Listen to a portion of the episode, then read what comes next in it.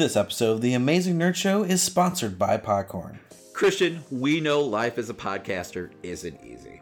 Monetizing your small independent podcast can lead to nothing but heartbreak and frustration. We didn't even know the first place to start and how to approach these companies. But then we found Podcorn, a marketplace connecting podcasters to amazing podcast sponsorship opportunities such as host read ads, interview segments, topical discussions, and more. Damn it, with Podcorn, there is no middleman. Podcasters of all sizes can browse and choose opportunities right on the platform, set their own rates, and collaborate with brands directly without any exclusivities. You never give up any rights to your podcast, and Podcorn is here to support you at every step and ensure you're protected and compensated for the work that you do. And Christian, I love their mission statement to give podcasters transparency, creative freedom, and full control of how and when they monetize. Click the link in our show notes to sign up for Podcorn and start browsing sponsorship opportunities today. Podcorn, connecting unique voices to unique brands. Nerds, it's time to suit up and nerd up. Launching badass rockabilly track. Now setting up the grandest stage of them all. Time to save the world with some wrestling, video games, movies, horror, and more. Launching ANS in 3, 2, 1. Welcome to the Amazing Nerd Show. Hey, this is Christian, and this is the Amazing Nerd Show. As our loyal listeners can already tell, Damon is not here right now. Um, Damon's father passed away this week, and obviously he needed to be with family. For our listeners, however, with the way we record the show, we had already done a couple of the big segments together, so you will still hear from Damon throughout the episode. But for news this week, it's just going to be me, and I may be solo next week, so we just wanted to give you a heads up as to what's going on with the show right now. But before I head on into the news, just wanted to give you a reminder to subscribe to us on your favorite podcast platform and to give us a review. And for those of you who do give us a review, make sure to send us over a screenshot and we will read it on the air and send you some amazing Nerd Show swag. Let's get into the news. Every week, we collect the biggest headlines and rumors of nerdom. We're not mild mannered reporters, we're mere podcasters with opinions. So, starting off this week, we've got rumored plot and casting details for Star Wars Ahsoka series coming to Disney Plus. This report from Daniel RPK has made some headway recently, as it seems to give us a synopsis for the series. The report stated that the Ahsoka series will center around Ahsoka's hunt for Grand Admiral Thrawn in hopes to also finding Ezra Bridger. This all kind of lines up with where we see the character at both the end of Rebels and Mandalorian, as she is clearly hunting Thrawn, and that's also something that we have, you know, speculated on the show before being the overall arc of her own series. But it's still cool to see that the ties built in the animated series are making its way to live action. The casting details from the rumor also heavily imply Ezra Bridger is making his way to live action, along with Thrawn. Two of the characters they listed for casting were Boka and Morai. Boka being described as very strong minded and independent, as well as a natural leader.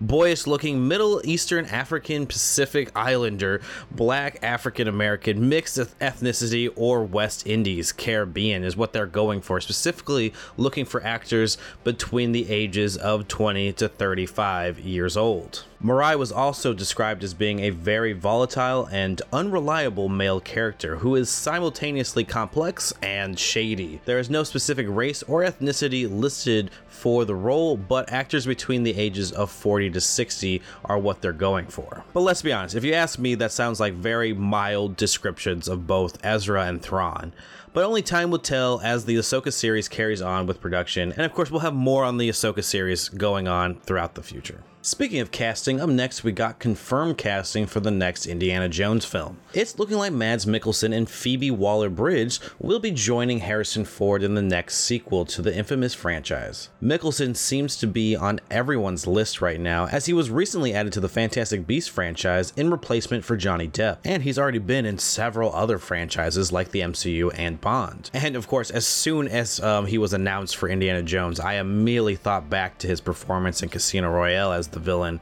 and can easily picture him taking up that big villain spot for Indy. But as of now, neither actor's roles have been fully disclosed yet, but it also looks like they're really trying to aim for a summer slot when it comes to filming the actual project, so we'll probably see more casting news come out in the next couple months. But hey, that's not all the casting news, as we also got confirmations on another important role in the HBO Last of Us series with the casting of Gabriel Luna as Tommy. Tommy, of course, is the younger brother of Joel, who is being played by Pedro Pascal. And of course, we already know that Bella Ramsey will be playing Ellie. So far, the cast seems to be rounding out nicely. I personally enjoyed Luna as Ghost Rider in Agents of S.H.I.E.L.D., um, and I think with the right material, um, you know, he could do a great job in anything. Um, you know, I, it, he did have a lackluster movie when he got to play as our new Terminator, but we're going to look past that and look towards the future with Gabriel Luna. And at the end of the day, I still have a lot of faith in the potential for this series, as if any game can really translate to live action, it would be The Last of Us, in my personal opinion. But in other news, in what Alfred Molina even calls the worst kept secret in Hollywood, we got confirmations that Doc Ock is making his return in Spider Man No Way Home. Alfred Molina, in a recent interview with Variety, opened up about his involvement in the next Spider Man film and actually fully confirmed that he is playing the same Doc Ock from 2004 Spider Man 2, a film that many still argue is one of the best hero films of all time. Molina stated that it was wonderful and very interesting going back to the role after 17 years. When Molina asked director Jon Watts how Doc Ock could even return after dying at the end of Spider Man 2, Watts remarked, In this universe, no one really dies. And with a little bit of a spoiler warning here, um, Watts went on to tell him that the Octavius we're going to see will pick up exactly where he left off from dying in the riverbank in 2004. Was there a dimensional rift? You know, did the fusion reactor open up a wormhole to the current MCU? We can only wait and speculate until the first trailers are at least dropped before No Way Home's potential release December 17th. During this week, we also got a trailer for Zack Snyder's Army of the Dead.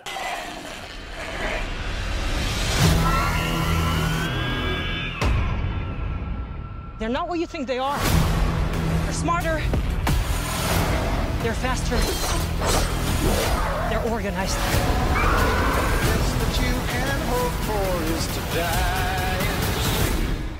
Oh, scheiße. So this trailer had a distinct, you know, two different parts to it, really. You know, it showed off that they're doing a heist, and then they showed off the twist of the heist being, of course, the zombies that exist. Um, what we got from the zombies, I, I know I had no problem with the effects, but I, I'm not too into the idea or the concept of a kind of smart zombie society. It, it, it really made me think more of a cannibalistic, you know, crazy group rather than zombies. Now, I mean, they clearly are zombies at the end of the day.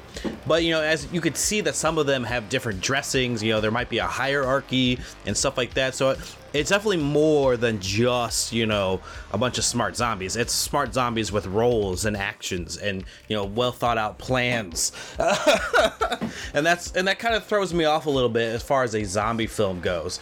But you know, I I'm interested to see where they're gonna go with this. You know, uh, I'm, I'm I do like the cast so far. Um, I like what we saw from them. The effects didn't bother me too much. There was a zombie fucking tiger.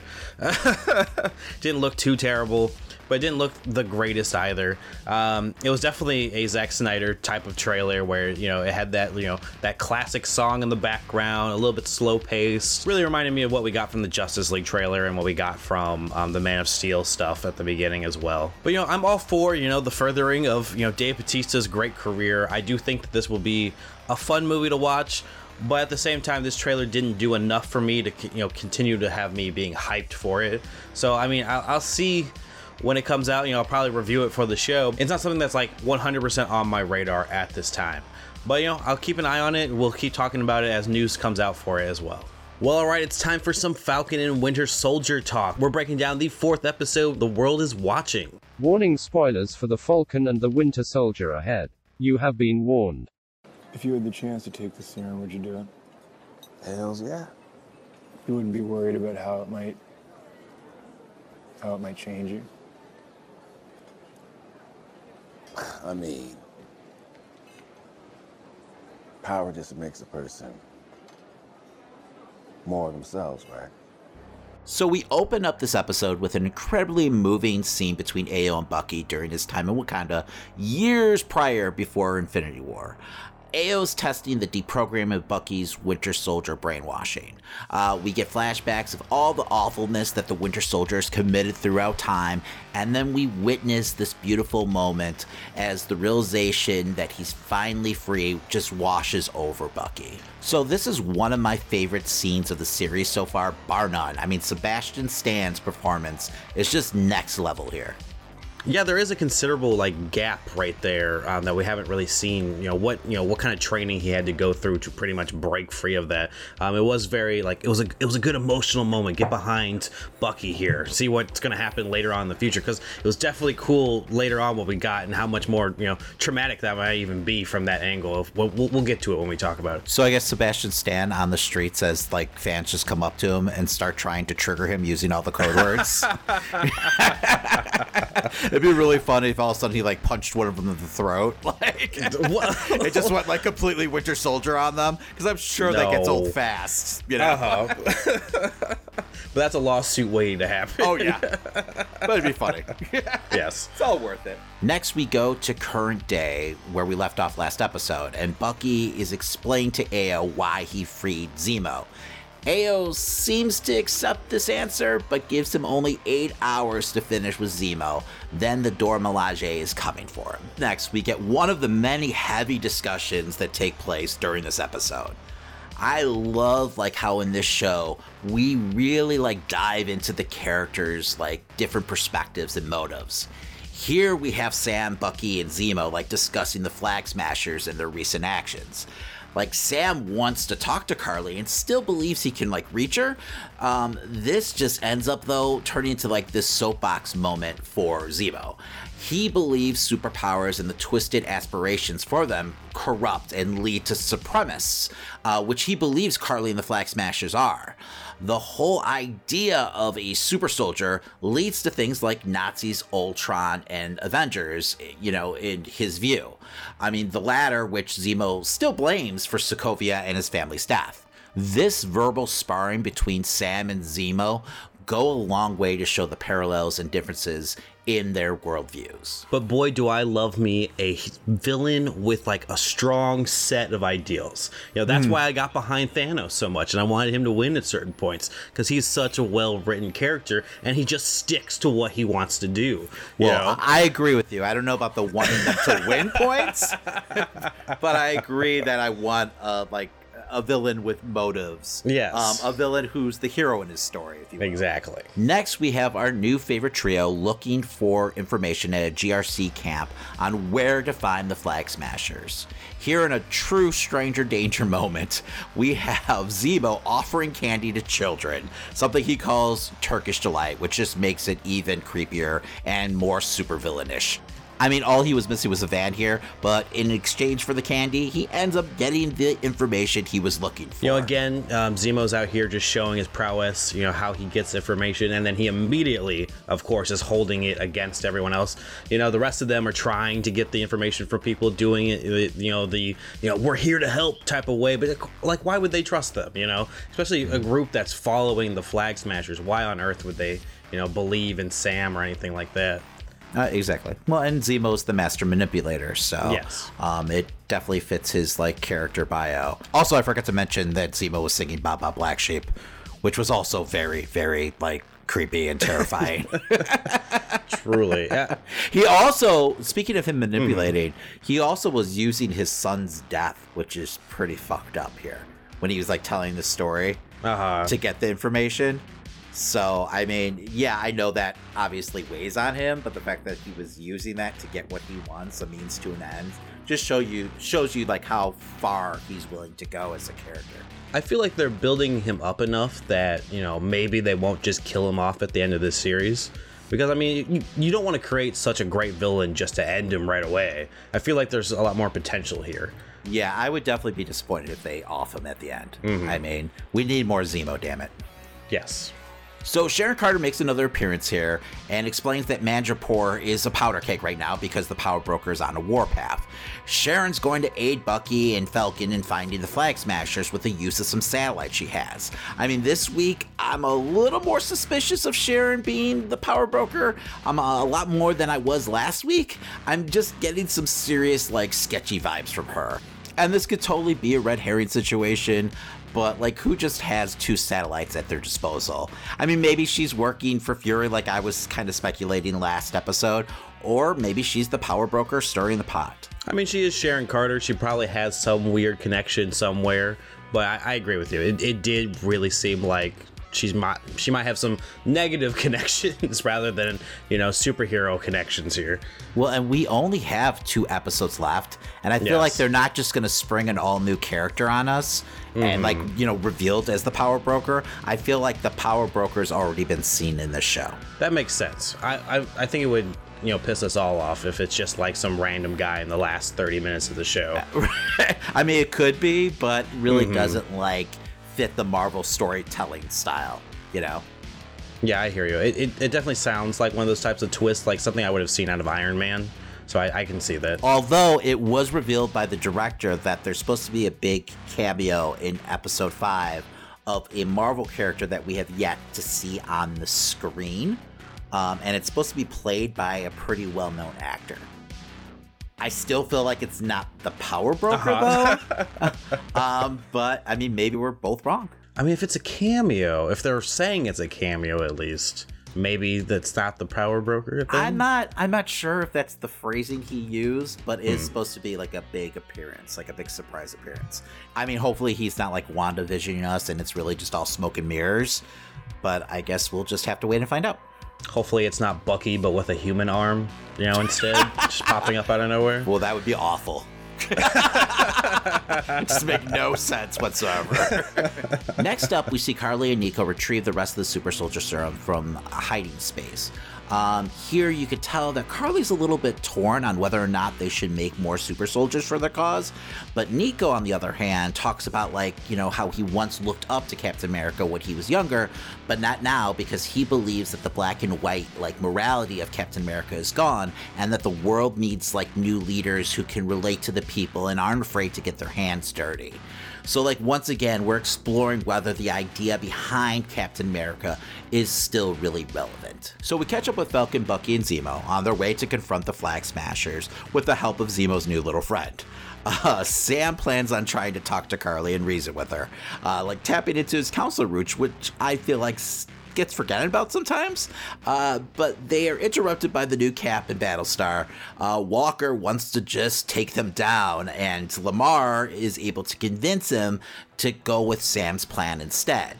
Sam starts talking to Karli and seems to be reaching her, basically saying, you know, he agrees with some of her ideals, but you can't just go around killing people.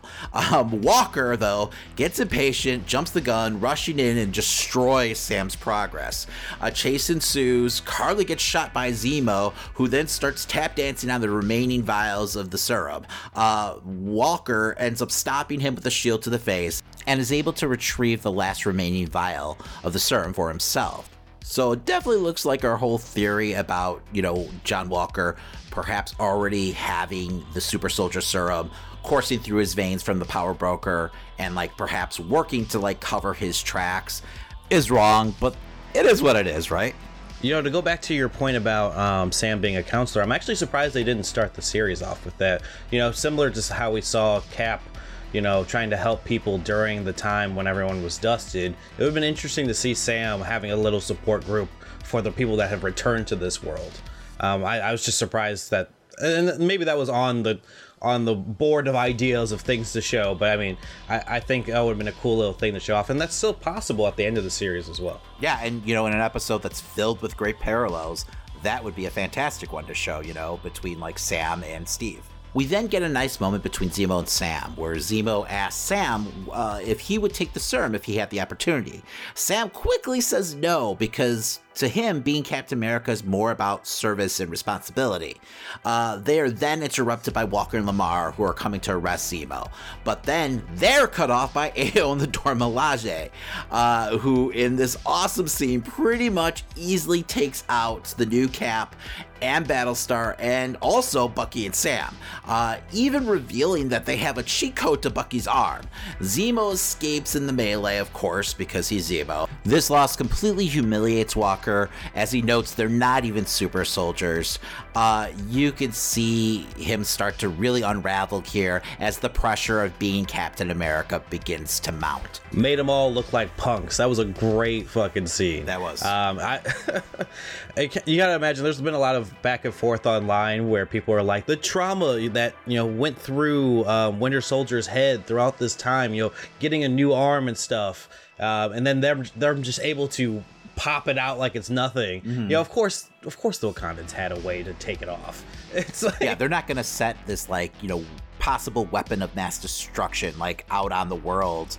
Um, even though they you know have like you know got rid of his programming uh, without some kind of like fail safe, you know, just in case he gets corrupted again. he was responsible for killing um, their king. Even if he was brainwashed, he still he still was that man. Yeah. I, I don't know. in the next scene, we see this like parallel conversation to Sam and Zemos take place between Lamar and Walker. Here, Lamar explains why he would take the super soldier serum, and we hear more about their past as soldiers and how they were forced to do things that they necessarily weren't proud of. Uh, he thinks that the serum will make them better at their job, and he truly believes in Walker as a person. This was a real nice little character moment between the two, and it really helped expand the relationship and their backstory. Damon, would you take the serum? Yes, in a second, because I believe I'm a good person. I might be wrong, but everyone's the hero of their own story once again, right? Um, I, I mean, also, like, I feel like Sam, I mean, it's not really fair for him to comment because, like, I don't know, he's got fucking giant wings that he's, like, highly skilled at using. So he Uh-huh. does kind of have powers, right? Like, he's not just running out there, you know, just on his own merits. Like, he, he is, like, you know, powered up. You know, he's a fucking Avenger for crying out loud. I mean, I understand what Sam was trying to say about like the serum and everything, but at the same time, I feel like Sam is cut out of the same cloth as Steve and would be able to handle it. So next we see Karli threatening Sam's sister and his nephews, and a real nice back and forth between the two. This causes Sam to go confront the Flag Smashers with the help of Sharon's satellites. This ends up going south fast as they realize it's a trap so Karli and gang could get their hands on John Walker and kill him to make a statement. But to their surprise, John Walker's decided to take the super soldier serum and starts to exhibit powers in the middle of the fight. But during the battle between the two sides, uh, Lamar ends up getting killed when Karli super punches him into a pillar. Uh, Walker loses his shit, goes on a total roid rage, chasing down the flag smasher Nico, beating him death with a shield, perhaps even decapitating him uh, in front of a crowd of onlookers, which includes Bucky and Sam. It's a pretty dark and twisted ending for Nico, who earlier in the episode was talking about how he used to look up to Captain America when he was younger. For John Walker, this is very in tune with who he is in the comic books uh, and his like whole character arc. There, he also becomes unhinged, killing multiple enemies, and really like staining the legacy of Captain America while like possessing that shield. It really all goes back to that first Captain America film where it stated that the super soldier serum really just amplifies the person that you are.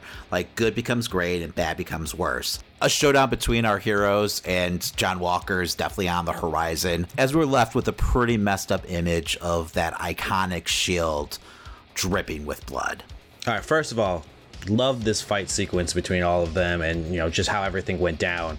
But second of all, you gotta be cold when you go after a superhero, okay? When he went over to cry at his friend's death, someone should have got him in the back of the head.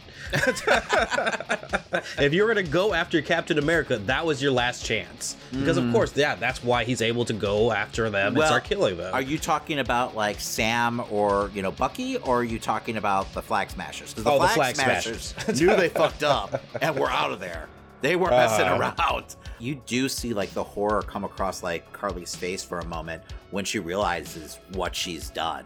So even though like that was her plan, like all along, you got to believe like you know at her core like she might not actually be that person I guess, but she also destroyed that whole building full of people like last episode. i think as a character she's kind of set up as like conflicted because you even have her Uh-huh. questioning whether or not she should make more super soldiers you know in that Mhm. graveyard scene so i don't know i feel like she's definitely like a character who's more in the gray you know you can't really like you know label her um 100% as like a villain at this point even though she's done some fucked up shit i mean don't get me wrong Uh, one thing I did want though in that last final scene was an actual close up of the shield rather than it being all John Walker. Like I felt like they should have just closed out with just like maybe one droplet of blood coming off the shield. Nice.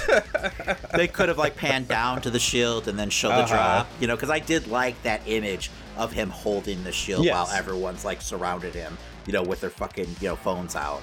But I agree that would be like the perfect note to end on. Have they already done the line where it's like, you know, Captain America uh, isn't the shield or the shield isn't Captain America, Captain America makes the shield? I feel like that's coming, right? No, they haven't. Maybe okay. we'll see. Well, I think it was a really great episode. I think it's been my favorite of, out of all of them so far. So I'm now like I'm really amped to see where we're going with this. Um, you know, as you said, I definitely I'm, I'm definitely on that camp where Sharon is definitely the power broker at this point. But you know, we'll see who this new character is. Uh, maybe it's someone big. Um, I I can't imagine who they're bringing in. They keep saying, as you said, it's someone new to the MCU. Uh, it's got to be something Captain America related at this point, since they've been bringing in so much of his storyline from the comics. I, I gotta imagine it's someone Captain America related. I would assume, but I can't think of a character that we haven't really like seen yet, um, Hmm. Captain America wise. So um, maybe it's like you know some Thunderbolt characters, um, just kind of adding credence to the whole rumor that you know Zemo's going to start that team. Maybe it's you know some someone working for him who will eventually become like part of the Thunderbolts, since you know all those characters start off as villains. Um, you know, before they start putting on those, you know, disguises. So no, that's a um, good idea. I also really enjoyed this episode. Um, I love like how deep we got into the character psyches. Um, I'm a little worried though, with like only two episodes left. There's a lot of loose ends like left to like tie up. I'm just hoping that you know the story is not rushed at all. There's a possibility that, unlike WandaVision, this might be able to have like two seasons Oh, or more. absolutely. So I feel like you could go multiple seasons on this Mhm. easily. Um, you know, WandaVision was such a unique like story. You know, I could see like Wanda uh, getting a new show at some point, but it just won't necessarily be like you know, uh, in the vein of WandaVision, if you will. Yes. But with all that said, tune in next week for another thrilling episode of Falcon and the Winter Soldier. Today's podcast is presented by Podgo. Hey, if you're a fellow podcaster, let me tell you about Podgo. Podgo is the easiest way for you to monetize your podcast. That's right, they're providing podcasters with a flat rate for ad space so you always know how much you get when you include an ad from Podgo. Apply today and become a member and immediately be connected with advertisers that fit your audience.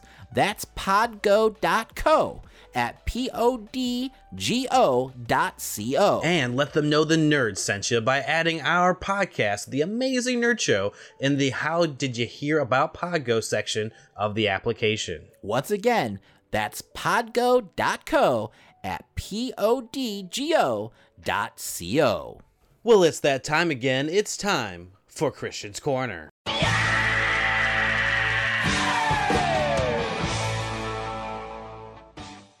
All right, welcome to Christian's Corner, where we break down this last week in gaming.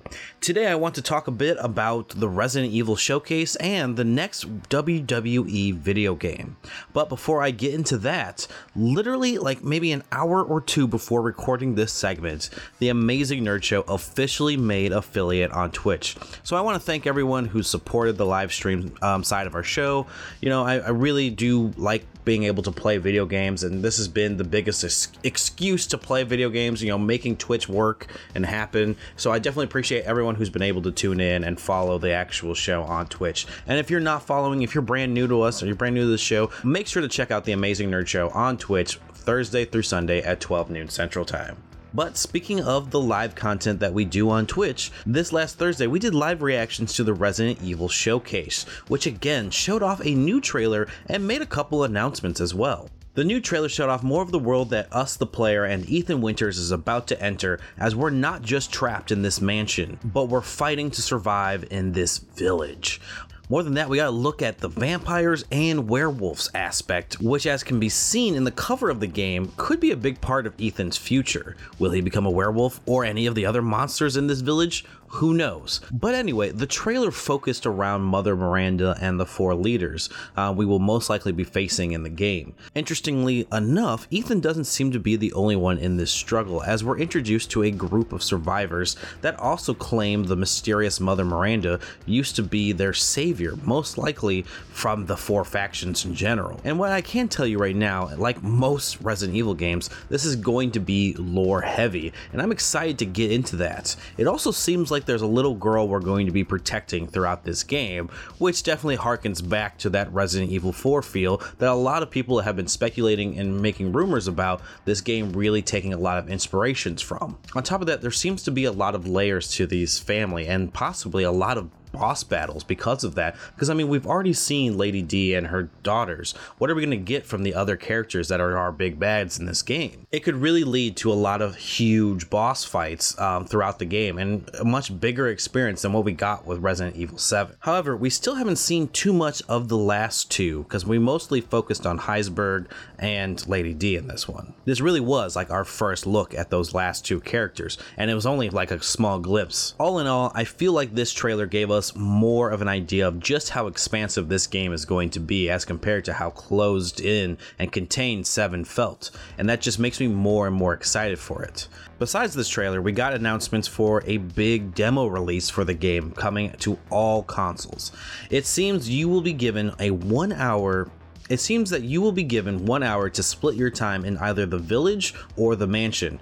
If you finish the demo before your time is up, you can restart it, but you will only have as much time as that hour remains. So, to be clear, the demo is only an hour long. You will only be able to play the game for an hour. But additionally, if you are a PlayStation owner of either PlayStation 4 or PlayStation 5, you'll be given a 30 minute version of this same demo this Saturday, which you can preload right now. The main release of the demo can be played May 1st at 7 p.m. Central Time um, to May 2nd at 7 p.m. Central Time. For the PlayStation Early Access, though, it begins on April 17th at 7 p.m. Central Time and only goes for 8 hours until 3 a.m. Since I own both a gaming PC and a PS4, I'm going to take this opportunity to do a bonus stream tomorrow around 7 p.m. Central Time before the PC version, so I'll get about an hour and a half in the game, possibly. Another thing announced for Resident Evil 8 was a Mercenaries mode, which is kind of a classic mode that they've had in the past in previous games. Um, you, you know you'll pretty much be doing a time attack mode where you'll be able to unlock you know perks and stuff like that that'll help you get through the mode further and further. It seems like something simple and fun, but not something that necessarily brings me more into it. I'm more into the campaign mode that we will be getting with this game. But you know, at the end of the day, with this showcase, I believe it did its job of really getting me excited to run around a castle with a big lady. The other big announcement that really caught my eye since last episode was actually during WrestleMania weekend when it was announced that we were getting the next installment of WWE 2K. While it was a simple teaser trailer really showing off Rey Mysterio and, you know, with great lighting effects, which were actually still pretty impressive, it really did remind me of how much I've missed playing wrestling games in general. Um, 2K20 was was fucking atrocious. Let, us be honest. And and I'm so hoping for a big return after getting an extra year of like development time for this game. But I have been let down many times before with the 2K series and even before that with some of the SmackDown versus Raws. I'm just hoping it's somewhat good as I would like to play a universe mode on Twitch someday. You know, well, with what we saw from um, Rey Mysterio um, in the 2K22 like trailer, when compared to 2K20, it almost felt like a downgrade in lighting, but the textures were still there and still super well polished. So I do have hope that you know they've been putting the work where the work needs to be, which is the gameplay. As great as having a beautiful wrestling game can be, the best thing that you can possibly get out of it is great gameplay. That should be your core. Once you built a great system with great gameplay in a wrestling game, you know the fans will stick with it no matter how potatoy it looks. So just just make it as fun as possible, and then we can worry about if the lighting is perfect or not. That's all I'm concerned about at the end of the day. I don't want to run into game breaking bugs every five minutes with a 2K game. But with all that said, make sure that you're actually checking out the Amazing Nerd Show live on Twitch Thursday through Sunday. As I said earlier, we are live at 12 noon each and every single weekend. So definitely check it out. Um, next weekend, I plan on doing a little bit of Mortal Kombat. I think there was some DLC that I never ended up playing with that game, so I want to check that out. Mostly because the movie's coming out. You know, it's a good tie-in. Other than that, we'll continue on with The Witcher if I don't finish it this Sunday, as I will be playing it again on Sunday. Um, and then next Sunday, I'll probably play it again there. Um, we're very close to the end of that game, so I'm, I'm excited to see you know the end of that story, um, and then we'll get on with the um, expansion pack missions and stuff like that. Otherwise, again, thank you guys for the support so far with the live streams. Definitely, uh, if you're new to us, definitely check us out live. I really do appreciate everyone that has been following me and like interacting with me live on the streams. It means a lot to me. All right, let's move on to wrestling. Called my shot. I'm gonna smash them. I'm gonna stack them. I'm gonna pin them one, two, three. And then they acknowledge me.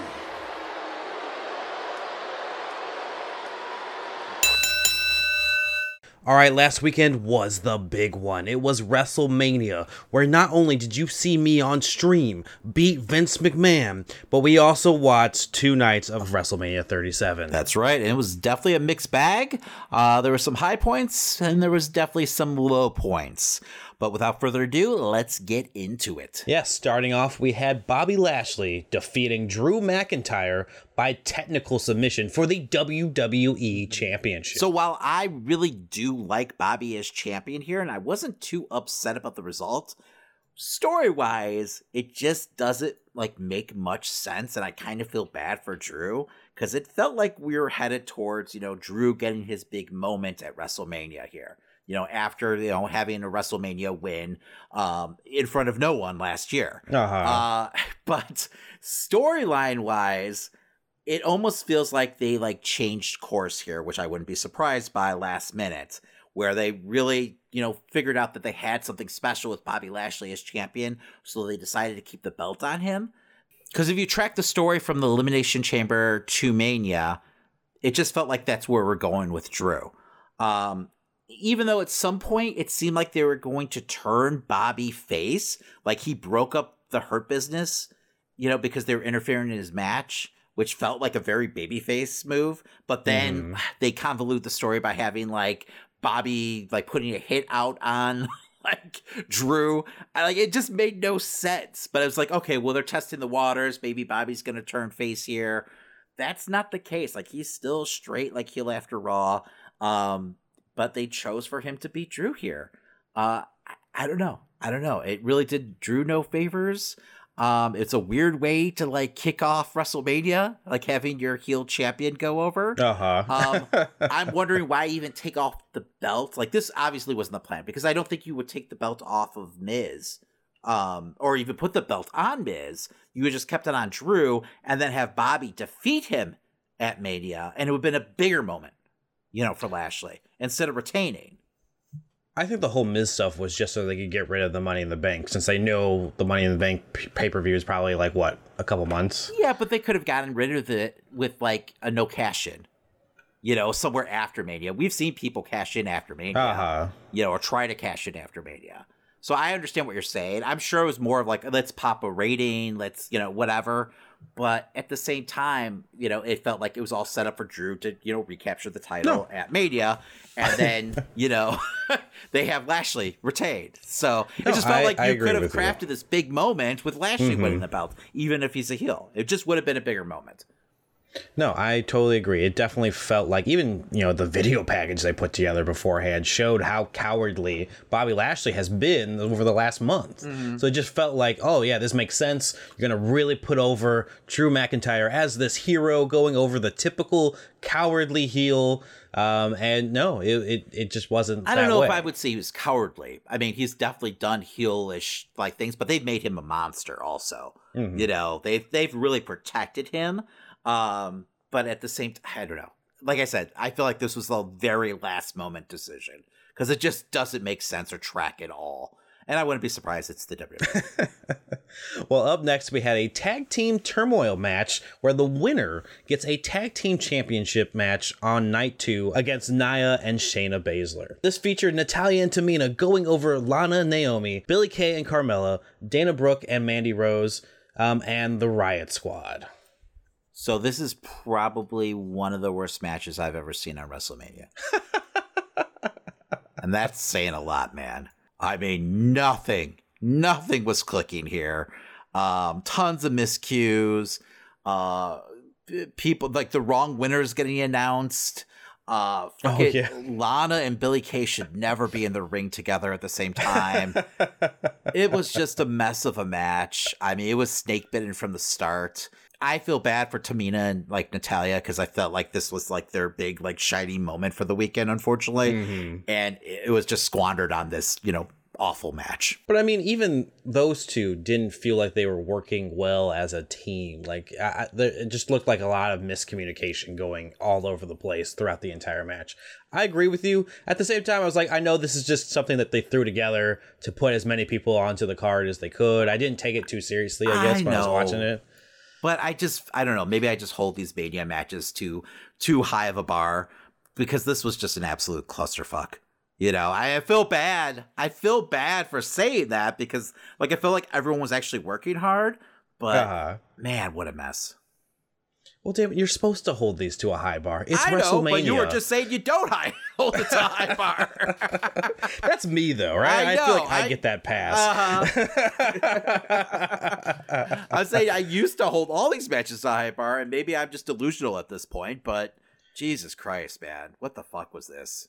Well, you know what? A match I actually really enjoyed was Cesaro defeating Seth Rollins in a you know plain old good old wrestling match that we had after this clusterfuck that we just got. Uh, Cesaro and Seth Rollins really went at each other. I really enjoyed you know the chemistry that they have in the ring. Um, you know, I, I thought this did wonders for Cesaro, but I don't know if it's going to go anywhere. I still don't have faith that they like know what to do with this character in general or this wrestler, I should say. No, I mean this is a feud that's uh, predicated on uh, Seth Rollins being embarrassed by Cesaro swinging him.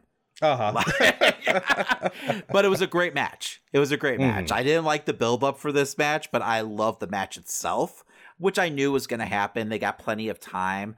Um, I love the story of the match. I love Cesaro attempting the swing, only getting nine, and then finally putting on, you know, the, the full swing and breaking the record. He even pulled off the UFO, which was just spectacular. I hope he adds that to like his regular like arsenal of moves.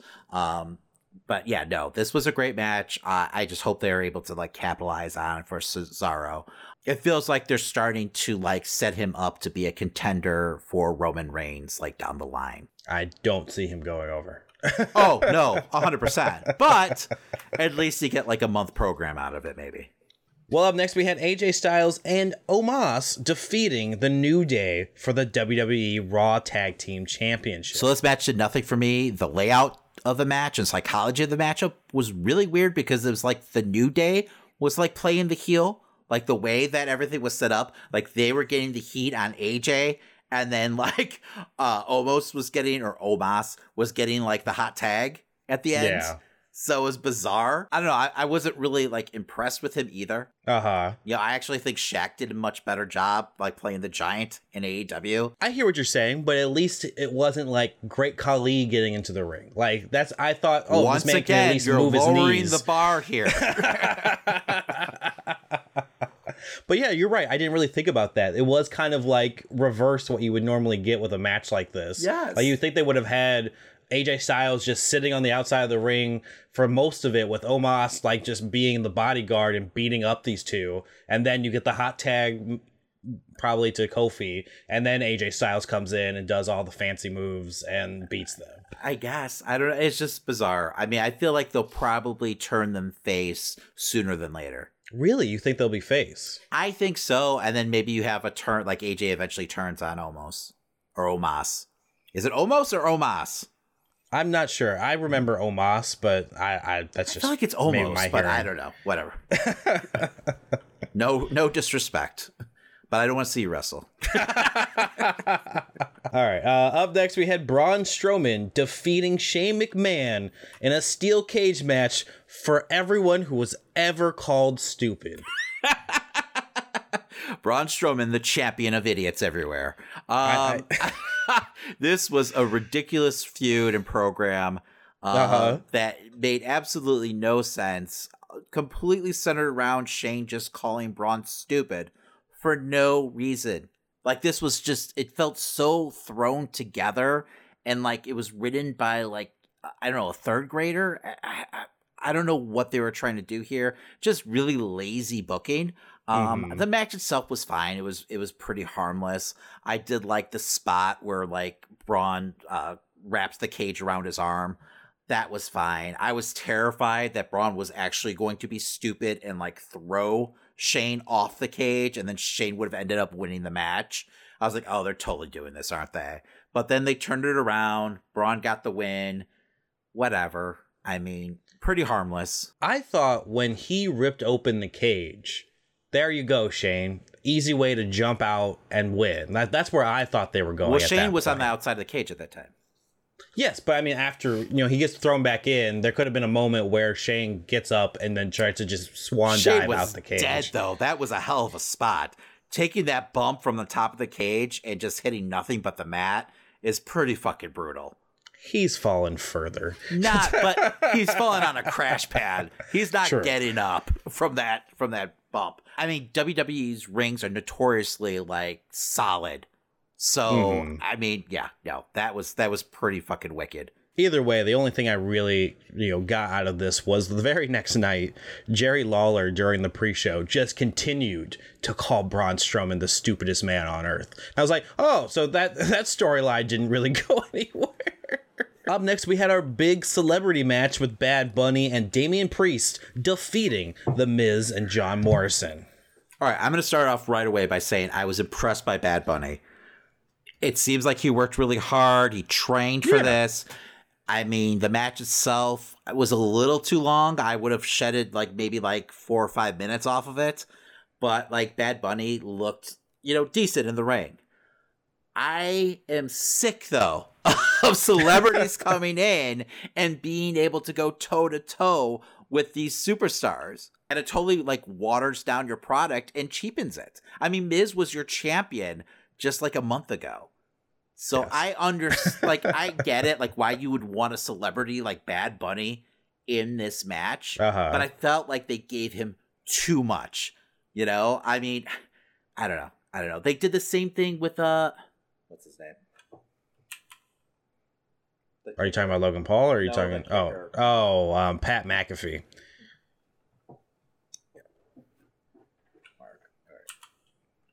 I mean, it's the same issue I had with Pat McAfee. Yeah, he was great in the ring. He was great on the mic, but like I don't want to see him kicking off like kicking out of like multiple finishers from these like NXT superstars. Mm-hmm. Like it makes your that are- product look weak. Like anyone off the Mhm. street could come in and hang with these guys. So and, and I mean, at least fucking you know he was like a, a- legit athlete. I mean, Bad Bunny's a musician. so like I mean, the match was entertaining, but at the Uh-huh. same time, I don't know. Like I have a problem with that, and maybe I'm just old school in that thinking. You weren't sold by the announce team, you know, saying, you know, he was, you know, he grew up in from the hard streets and that's why he was able to, you know, scrap along with wrestlers. Was there a wrestling ring in the middle of the street? I definitely was Wrestling's surprised. supposed to be a skill that someone learns. Like, Uh-huh. I was definitely surprised that they didn't give Damian Priest more time in this match. Like, Yes. it was all Bad Bunny, which I was impressed to see what he was capable of in the ring. But at the same time, you know, this did nothing for Damian Priest, really. Um, it did nothing for Miz and Morrison. A hundred percent, I agree. Like I applaud Miz and Morrison because they carried him to this Mhm. match, um, Yes. and it shows you what professionals they are. But I thought they were going to really use this match to like elevate Damian Priest and like you know put him in the spotlight and make him look like a superstar. But honestly, like he was a fucking prop out there. I mean, they gave Bad Bunny like eighty percent of this match. Yes. It just I don't get it. Like you could have gotten Priest over like and invest in your fucking future here. But instead, I mean, it was just about making Bad Bunny look good on all your highlight reels the next day. And then later, Triple H gave him a special microphone, and you that know, looked like a dildo. I swear, I thought it was going to be the Money in the Bank briefcase. I thought they were going to send him to Money in the Bank. Oh, you know, I did too. Oh yeah, no, I absolutely thought that was happening. I was like, oh, you got to be fucking kidding me. Um, I don't know, man. I don't know. I'm over it. I'm over these celebrities. You say that now, but Vince is probably writing him a contract right now. Oh, after if, oh, if they after, could. how- Oh, if, oh, if they could sign him to an ongoing deal, they absolutely would. And I, I don't blame him. I understand, but I'd rather see him in like I don't know a manager role than, you know, stealing the show at WrestleMania. yes. this was almost as long as the main event. Yes, it was the third longest match of the night. Jesus. Maybe of both nights, actually. Um. Yeah, it was. It was just. It would, it would be the fourth if it was both nights. crazy, crazy. Well, speaking of the main event, we had Bianca Belair becoming your SmackDown Women's Champion in the main event against Sasha Banks. a true WrestleMania moment. This was set Yes. up as a big time match.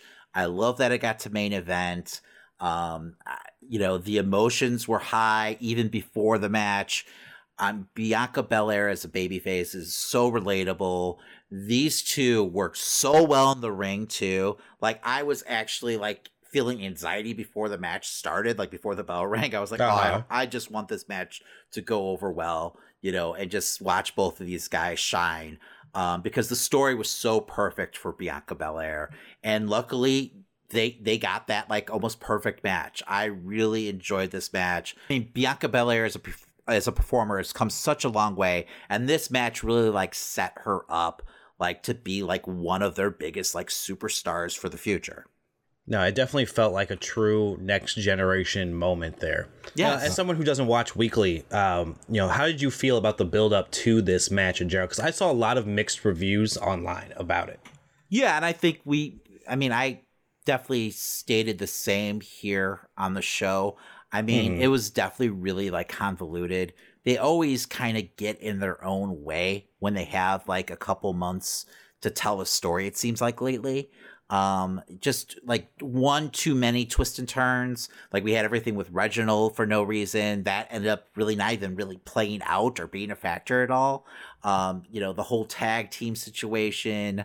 Um, you know, sometimes it's okay just to tell a heel versus babyface story. Yes. And I know at the time Sasha was supposed to be a babyface, but if you look at it in the long run, she was actually just, you know, a really popular heel. like she never really besides, you know, her match with like Bayley, she never fully like turned Uh huh. like babyface. Like she was just, you know, Sasha Banks, um, you know, fighting against another heel. So, um, I don't know. I, I really dug this match though, and it kind of saved the program overall for me. But I will say, I will Mhm. say the video packages though were fantastic, like throughout, like Yes. really building Bianca, you know, and her Mhm. promos were great. I just didn't like the stories that they were wrapped up in. So um, I just love how real her character is and how like I don't know you can connect to her because her story is so great. It's like the first time they like did one of these documentaries too because I also watched the documentary on the network Yes. and Mhm. there was actually like payoff to it because a lot of times they'll feature these wrestlers in these documentaries and then their careers like go nowhere. Or like Mhm. you know they're like stuck in a shitty feud for like months. So this is the first time where it felt like they actually utilized the network to like further the storytelling on the program. And that usually is not like the perfect marriage for some reason. You know it seems like Yeah, one hand um, doesn't know what the other hand's doing I was like, well, this Uh-huh. is how it should work. Like, if you're pushing a baby face like this and trying to tell the story, yeah, premiere a documentary about them because they do those fucking documentaries like no one does. Like, I mean, no one puts together, you know, a, a special like the WWE does. You know, they still have that going for them. It just doesn't translate onto the show half the time. No, I agree. I mean, I, how many times have I been fooled by like these great, you know, documentaries where I thought, oh, they're pushing this person to the moon. Like, what was it? Liv Morgan got one yes. right before her push, And then she wasn't on TV for a month. Exactly.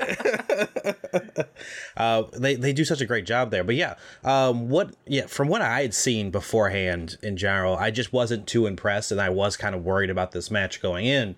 And then seeing how well they performed together, I sh- I just shouldn't have I should have never doubted it in the first place. You know, these two could put on a match that you know they could have gone another 30 minutes and it still would have been just as high energy just as high like just as great as it was in this 17 minute match that we got You know, for the amount of stuff that happened in this match, in the amount Mhm. of time, I thought it was like absolutely perfect. Um, it, I, I mean, once again, not to take any steam away from Bianca Belair, but Sasha Banks also, I mean, Yes. deserves a lot of the credit here. Um, because you could tell she was like generally in this match. I really like also love the pacing of the match for the amount of time that they had. It was pretty like nonstop. Mhm. Um, but it wasn't like just move for like the sake of move. Like there was like moves, like there was like a story being told, and you could tell like Sasha was really like leading the match and you know doing her best to like spotlight you know all of Bianca's strengths. Not to take any credit away from Bianca because she was fantastic too, but I mean it, it just shows you what caliber of performer like Sasha is. Because I mean this was pretty fucking flawless if you ask me. well with that said damon what would you give night one in a star rating So I'm going to go ahead. I'm going to give it four stars, and I think the main events really kind of elevated, you know, my rating overall. Because there were a lot of matches on this card that were just kind of there, and some things that just, you know, I don't know, baffled me. but I love the Cesaro Rollins match. I was I I liked the Lashley McIntyre match. I was just confused by the finish, but uh, you know, secretly I love Lashley as the champion here. So I was okay even though it makes no fucking sense. But the rest of the matches were just kind of there for me. Um but my god, this main event once again like a true WrestleMania moment. I think uh, out of both nights, this is going to be the match that's remembered for years to come. So four See, I stars. you're I thought you were gonna actually give it a lower grade because I'm actually giving it four stars as well. I think entertainment value wise, throughout the entire card, I felt entertained through it through and through. I think the only match I, they really lost me was that that tag team turmoil. But everything else, I, I really just found myself at least feeling like a wrestling fan. So well, yeah, I think that's what was most important. And then on top of it, we didn't even mention like how great was it to have like you know an actual like audience, you know, actually like you know have uh, people in the crowd reacting to everything. Um, that just elevated the entire night for me. Um, I also loved the chaos of the rain delay. I actually enjoyed like you know seeing the superstars like having to scramble and like do these like you know ad lib like you know promos, and you could really tell that they're just being like thrown out there like on their own, just like you know cut a promo quickly, you know stall for time, um, and everyone shine. It shows you like maybe they don't need all this fucking you know script writing. Like Yes. maybe you should allow this to happen more often. I think the only one that was weak during that for me was Braun Strowman. Uh, I, but beyond that, I thought Braun was okay. I think Shane was struggling the most. Yeah. because all of a sudden they sent like MVP and Bobby Lashley out there, like in the middle Uh. to interrupt him. So I think he kind of got the hook at that moment. But I don't know. I thought everyone did well. I like Drew's. Kevin Owens is amazing as always. Yes. So I like honestly, they could just had him talk for like the you know 15 minutes or 20 minutes. The delay was, and I would have been fine with it. Well, all right, let's get on to night two. And starting night two, we had Randy Orton versus The Fiend, with Randy Orton actually defeating The Fiend, of course, with help from Alexa Bliss. So this is the night that evil fucking won because like every single match except for one, like all the heels Yes. went over. So bizarre. Like, do you think like someone like fucking pissed in like McMahon's Cheerios in the morning? Like, what the hell happened here? I don't I don't know because it, it doesn't make sense. Like you think you would have peppered in some of the uh the face victories that we got from night one Just throughout so this. weird. Um, you have the fiend who's been, you know, out of action for three months after being burnt to a crisp, burned alive in the ring. We finally have his big return. Um, he gets his rematch with Randy Orton, and then you have him lose. it just, I was like, what? Like, and that was it. That's the it for the feud. It seems like, um, you know, Mhm. from what we saw on Raw, um, Alexa Bliss turns on him out of nowhere. And a pretty cool visual i will give them that. And i enjoyed the the, the um fiend's entrance with the giant like jack in the box. But like i didn't understand the point of the storyline. Like i mean the fiend was the face here even though it, I mean it makes no sense, but he was the fucking face here. so I I don't know. They keep on screwing with like Bray Wyatt, and I I don't know why they thought this was a good idea, and why start off your night like this? Yeah, because the crowd was definitely disappointed at the end. I mean, they popped to see Alexa with the fucking bloody, you know, uh, crown of thorns or whatever the hell she was wearing. Um, like I said, cool visual. But like at the end, when we saw like Bray lose, there was definitely a loud chorus of boos. So Well, you gotta think like this was the Fiend's first like in front of a giant crowd WrestleMania moment. You know, because last year was no one's there, Yeah. and then the year before that he wasn't. You know, it wasn't a thing yet. Yeah. So it's just like I mean, at least he You- went over last year too. True. I but my Kind. God, he loses to Randy Orton again in another subpar Mm-hmm. WrestleMania match. It was so short too. I don't. I don't know, man. Yes, It- this, five as your minutes. as your opener, it made no sense. Five it made no fucking sense to have the Fiend lose. And the red light was back. Yes. Fucking red lights. I was like, oh, Damon's loving this. Oh my god. I hated when they used it for Kane back in the day. Uh-huh. They finally got rid of it. It seemed like, you know, they got rid of it again for Bray, but I don't know. I don't know. He morphed back into his like normal mask though at least. Because I thought he was gonna come out looking like that fucking burnt marshmallow Uh-huh. thing that he was, you know, last time we saw him. I feel like we were like this close, like very, very close to seeing that actually come out that way. I don't know. I I was like, that looks horrible. They had to Uh-huh. listen to like the audience at that point because I was like, that just doesn't. It doesn't look good. Uh, but yeah, now what do you think about Alexa possibly like playing this like female like fiend character herself? You know, start of this year, I, I probably would have been more into it. Uh, at this point, I'm a little over over Alexa Bliss in the whole Fiend storyline because they've just they've beaten it to death instead of utilizing, as I said in the past few weeks, utilizing all of the Fiend's tricks, all the Fiend's characters, everything that they've built up to this moment. They just focused on Alexa the entire time. Yeah, the journey's ruined it for you. Like, what's the fucking payoff here? Mm-hmm. Like, there's no payoff between like a Fiend versus Alexa Bliss feud. I thought the story was going to be after that moment that she was like finally overcoming the Fiend's like brainwashing, you know, and regaining her like sanity. But instead, on Raw, we see, oh no, she's just gone gone completely to the dark side, and now she has the power of the Fiend somehow. Yes. I was like, oh, okay. I don't know. Because even if you had her turn heel and then like sided with Orton and like started like, you know, valet him, you know, and maybe that's how they continue the, you know, feud between the two, I could have seen that at least. Not that I want to see like Orton and like the Fiend like carry on for another like couple months. Yes. But I was like, okay, well, that makes sense. Where now she's sided with Orton, and you know, it's the fight for her sanity. I don't know. I don't know. It's just a mess. I'm over it. The only thing I could see it going to be if it's not going to be the Fiend versus Alexa is like maybe it's her final transformation into Sister Abigail. Well, that's what seems like is going to happen. Like, I feel like Hmm. she's going to get her own mask. I don't know if she's going to be Sister Abigail, but it feels like she's going to actually like harness the power of the Fiend, and like we're going to see her full transformation finally. You know, I'm just not here for it though. I'm I'm done. Yeah, I'm done. it's, it's it's over with. Um, well, uh, up next we had the follow up to night one's um, tag team match with Nia Jax and Shayna Baszler defeating Natalya and Tamina to hold on to their women's tag team championship. I thought the match was fine. I just hated the finish. I felt Mhm. bad bad for Tamina. I mean, the crowd was so behind her. Once I don't like I said, I don't know who pissed off McMahon, why he hates the fans so much, but I, I don't know. Like I don't know if he was expecting like Nia and Shayna to be over or something. Because I don't understand this finish. It just would have made so much more sense to like I don't know give this moment to Tamina, and it really felt like it was set up for that. Like after last Yes.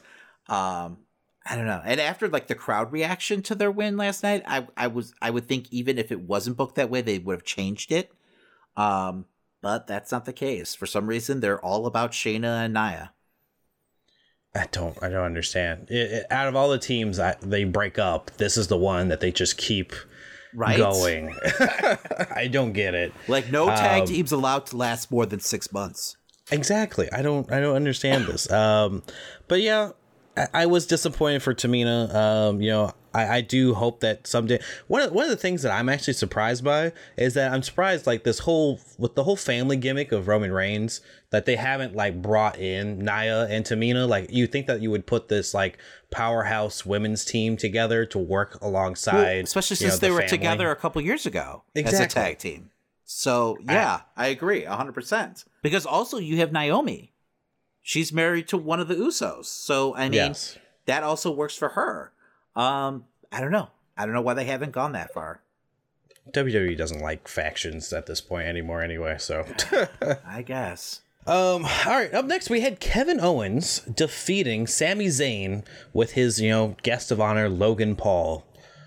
I thought this was one of the best matches of the night, honestly. I mean, it was short. I wish they would have had more time. Mhm. Um, they did what they could with their time, though. They really fit in a lot of like great fucking sequences and moves.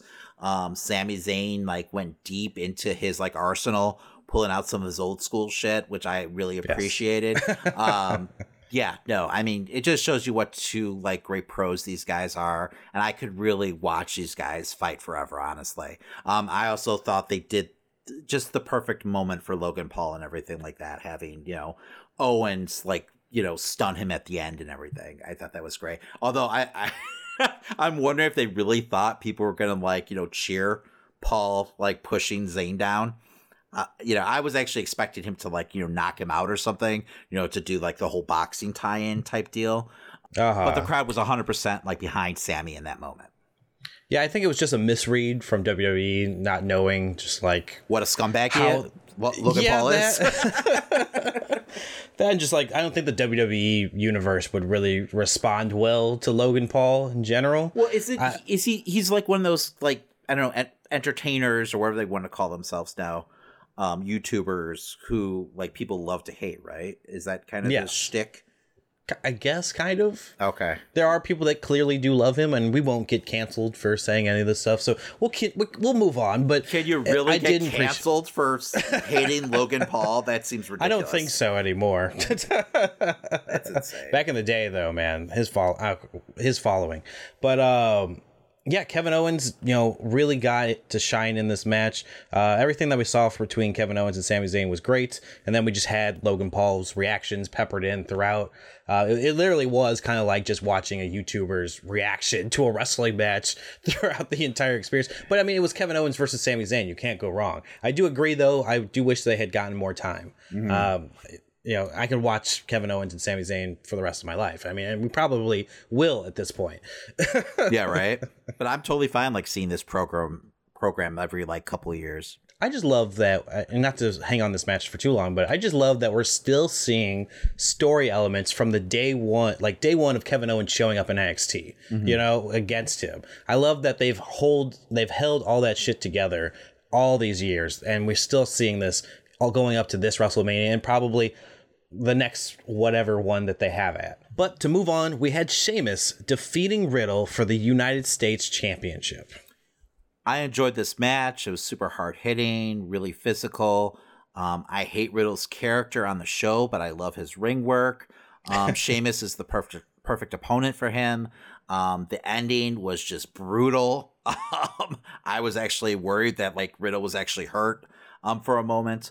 Uh, but yeah, no, I, I would have been actually okay with this match. You know, getting a few more minutes.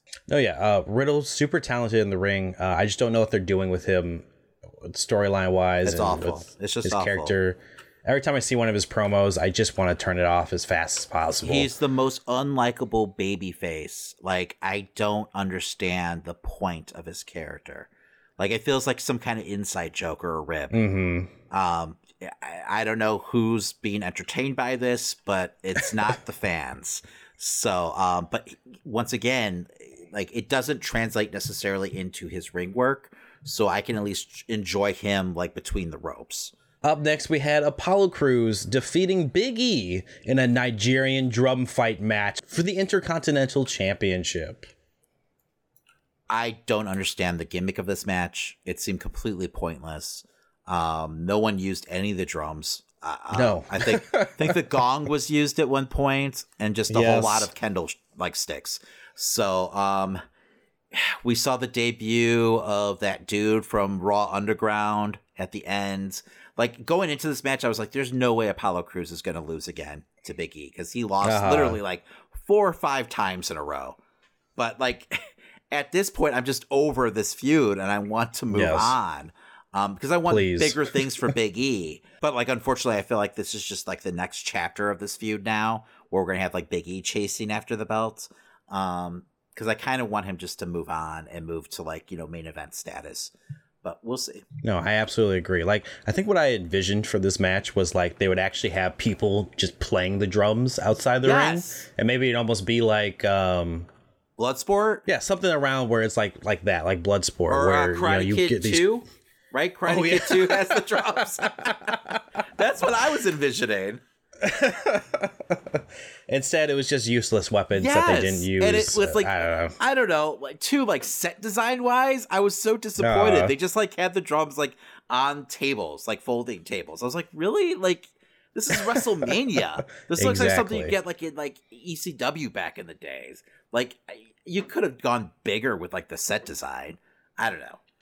I just hope whatever they do with Apollo Crews comes to an end sooner than later. You know, I I hope this whole gimmick character, whatever they want to do with this, just comes to an end with it by SummerSlam. That Let's just end it by SummerSlam. That accent's horrible too. it's horrible. It just doesn't like it doesn't work. It doesn't work. Well, up next we had Rhea Ripley defeating Asuka for the Raw Women's Championship. I thought this was a pretty good match. Um, I was excited for Rhea to win. Uh, you know, so I think the right person won. I was a little torn though because I wanted Asuka to have a WrestleMania moment also. Uh-huh. um, I'm not sure why they needed to turn like Ripley heel. You know, a couple weeks out, like because there was real. I mean, maybe because there was really no story for these two, and it sounds like everything was thrown off by like Charlotte not being able to participate in this. Um, but I don't know. It, it kind of made this match feel flat, though. Um, you know, Ripley just randomly being a heel here. Uh, but overall, I was happy with the outcome. Uh, the next night on Raw, though, they had a rematch because that's what WWE does. They have a Yes. really bad case of like rematchitis at this point. Um, and that match did not work at all. They were Oh, okay. both like off. I don't know what the hell was going on out there. They must have been having like communication problems or something. But it just nothing was working out there. So it was actually like a godsend when like Charlotte came out and interfered. Well, I mean, for me, I I was cheering for both girls in this match. You know, I thought they did a really great job against each other. Um, you know, I'm, I'm a big fan of Rhea Ripley. I'm a big fan of Asuka. I didn't really care who won at the end of the day because I, I I do want moments for both of them. I want I want big moments for both of them. I think after last year's Mania, I was happy that Ripley won at the end of the day because I felt like she got the short end of the stick, like the entire last year. So I was like, okay, at least they're pushing her. Hopefully, you know, she can keep the momentum going. It was great to see the final two people in the Royal Rumble both have huge moments at WrestleMania. It really means it, it makes it mean more, you know. Agree. Agreed. And last but not least, we had the triple threat match for the WWE Universal Championship, where Roman Reigns defeated Edge and Daniel Bryan. I thought the match overall was awesome. I enjoyed their chemistry in the ring. I thought there was a lot of big moments. I actually liked the finish of the match because it made Roman Uh-huh. look like a fucking monster. and I was fine with that because I really didn't want Roman to lose the belt. Even though I kind of expected it, I really thought this triple threat was set up so Roman could lose the belt without like losing, you know, getting pinned. Um, but at the same time, I think this just helps his legacy as a heel. I love the fact that he's actually a heel. The crowd is booing him because I really expected him to kind of get that 50 50 kind of like, you know, pop where half boos, half cheers. But no, it was pretty much like, I don't know, like 90 10, it felt like, where it was like most of the crowd was booing him. Like he's a legit heel, and you don't get that much nowadays. So what they're doing with him is fucking perfect. Um, but yeah, no, I did feel a little bad for Edge and Daniel Bryan, like literally being stacked on top of each other and pinned. Pretty fucking humiliating. Um, but I mean, they're both pros and they'll survive this. Exactly. Um, I think my one main issue with the match, and trust me, it's not a deal breaker, but like I, I just wish there was less interference on Jey Uso's part in the beginning of the match. And I know they did the whole like, oh, he got injured angle, so he was out of the match, so he was, wasn't interfering the entire time. But I feel like if the refs out there and there's interference during a triple threat match, since it's no DQ in the WWE world, like he could at least use his discretion to like you know kick that person out of the match, you know, so you don't have that issue. So I would have much rather had him like ringside, like just being sneaky, you know, maybe interfering here and there, grab a leg here and there, whatever. And then like at the end, like come flying in with the chair or something like that. I felt like it would have been more dramatic and, you know, whatever. Um, cause I just have a hard time with the whole idea of like a no DQ for a triple threat match. I know that's standard with like WWE, but I feel like it's such a stupid little like rule quirk that they have because I know I understand like if you have a DQ happen, who's the fucking winner since there's two other people. But you could just have it where like that guy gets thrown out of the match. Like you don't have I guess, to have yeah. it. Like every triple threat match has to be a fucking no DQ. Like I don't know. Yeah. I don't know, man. I don't dig it. I don't know. I'm fine with it. I have no problem with that. It just I mean, it um, gets old after a while. yeah. You can't a lot have people, every other match like be a DQ, a no DQ match. hmm A lot of people are agreeing with you. I've, I've seen the same argument where it goes like, was Jey Uso too much in this match? I didn't have a problem with it necessarily. I didn't, you know, didn't feel like his interferences did enough to really, you know, sway the match either way.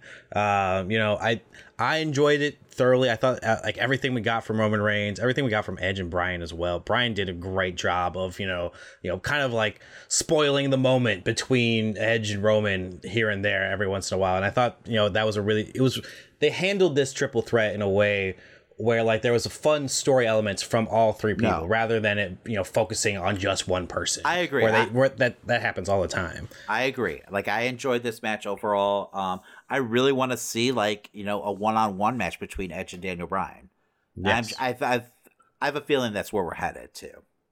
But you know damn well if a ref kicked out Jey Uso, that ref would have been knocked out in two seconds by Roman Reigns. yeah, but then I don't know. You then you pull down another ref. I, I don't know.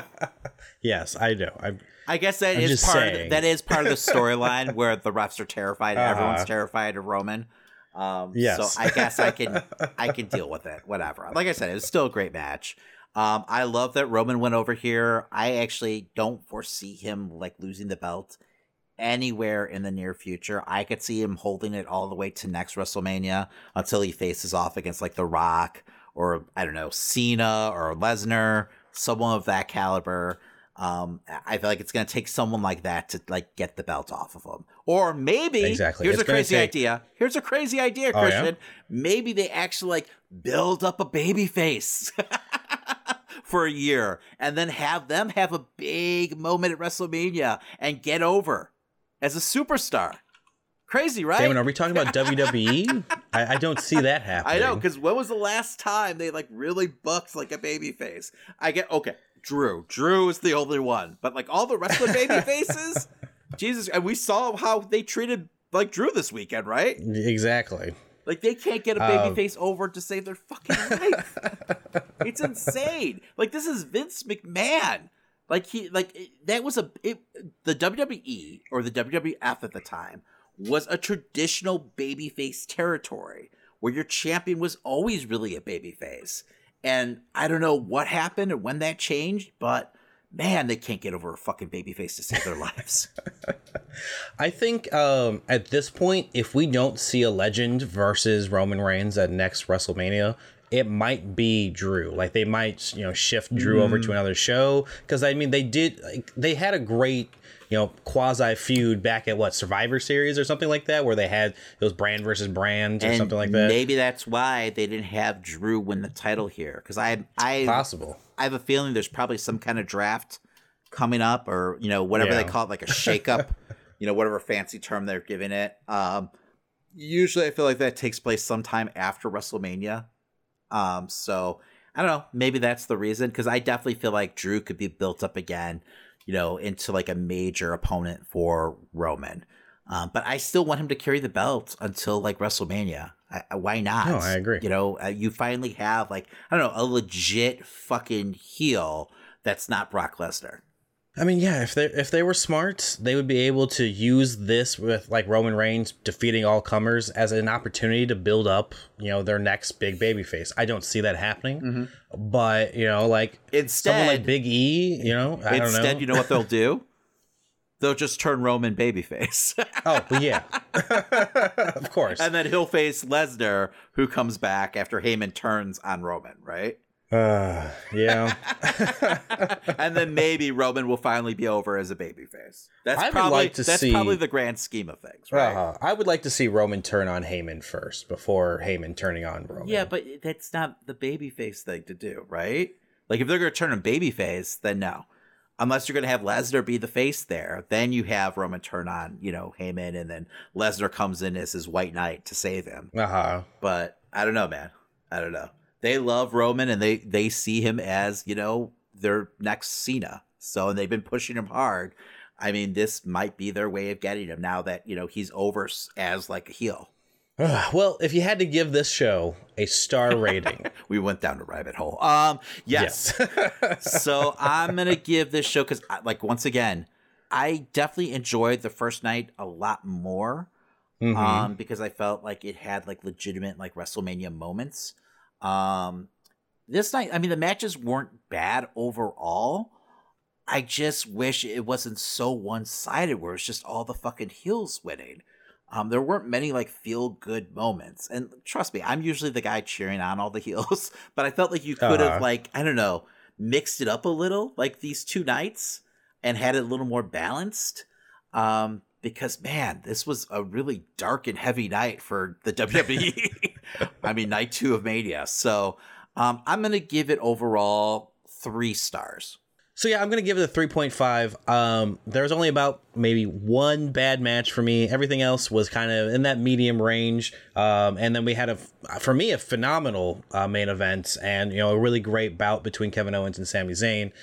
Um, you know, I, I just didn't get as hyped for sec- for the second night as I did the first night. You know, there was no, there was nothing. That, that energy just wasn't there for me. And I don't, I don't know if it was just because I watched two nights, or if it was just the performances that we got out of that second night. I feel like there was seriously like a lack of once again a mania moment in the second Yes. night.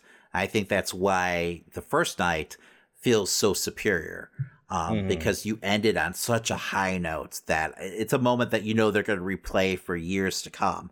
Where the second night just felt like I don't know, could have been an, any other pay per view, any other month. So I mean, once again, it was nice to have the crowd back and everything, but I mean, they were literally just like pissed on, you know, by McMahon for three and a half hours. exactly. Um, what did you think about the two night format? I know we had it last year. We're going back to one night next year. Oh, Um, really? Yeah, yeah. Are you disappointed by that? Um, you know what? I enjoyed it more, I think, this year than I did last year. Because I mean, last year we didn't have the energy of the crowd. We didn't have anything like that, and it felt like you know it. There, there was something missing because of that. With the crowd here, I think you know two nights worked a bit better, um, and you know I thought there was more opportunity to at least um, showcase people a little bit better Yes. with a two night structure. But I mean, as we saw with this second night, you know, it even with two nights, it didn't do too many wonders for a lot of these superstars. Like I thought, I thought at least we'd get crazy entrances for everybody. But I Mm. mean, like this year, it was kind of like like whoever was winning was going to get the best entrance. Yeah. That's how I kept seeing Well- it throughout the night.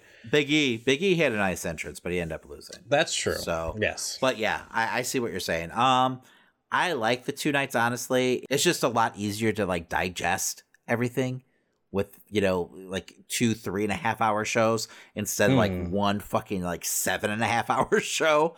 Um, because honestly, half the time after WrestleMania, I can't remember what happens on the first half of the show.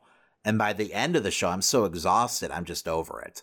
So, um, I don't know if they could just go back to like scaling down the show to like, you know, four hours. I would be fine with that if they kept it one night then. But if we're to do these massive like mega shows where everyone has to be on the fucking card, then I would hope that they would stay with the two nights. But it doesn't seem like that's the case. So it is what it is.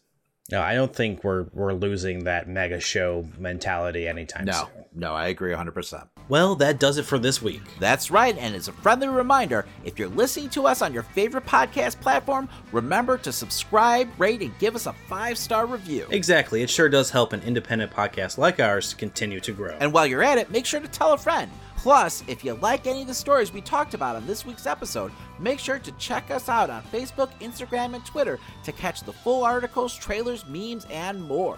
That's right, you can follow us at Amazing Nerd Show on all social media platforms. And hey, if you're looking for extra content, make sure to catch our streams every weekend on Twitch, plus YouTube videos Monday through Friday. Want to support the show further? You can head over to teepublic.com and get yourself some amazing Nerd Show merch. We've got t shirts, hoodies, stickers, and more. And if you post what you bought and tag us on social media, we'll send you some additional nerd swag if you live in the United States. All right, remember to tune in next time and tell a friend about the show. Thank you guys for tuning in this week. My name's Christian, and that was The Amazing Nerd Show. Superman, man, am I glad to see you. What are you doing on this deserted road? Some guys from school drove out here and we're gonna start fooling around with drugs. When I told them all drugs do is mess up your head and get you in a lot of trouble, they kicked me out of the van and drove off. You're right not to get involved in the drug scene. Nobody with any sense wants any part of it. How do I get home? That's no problem at all.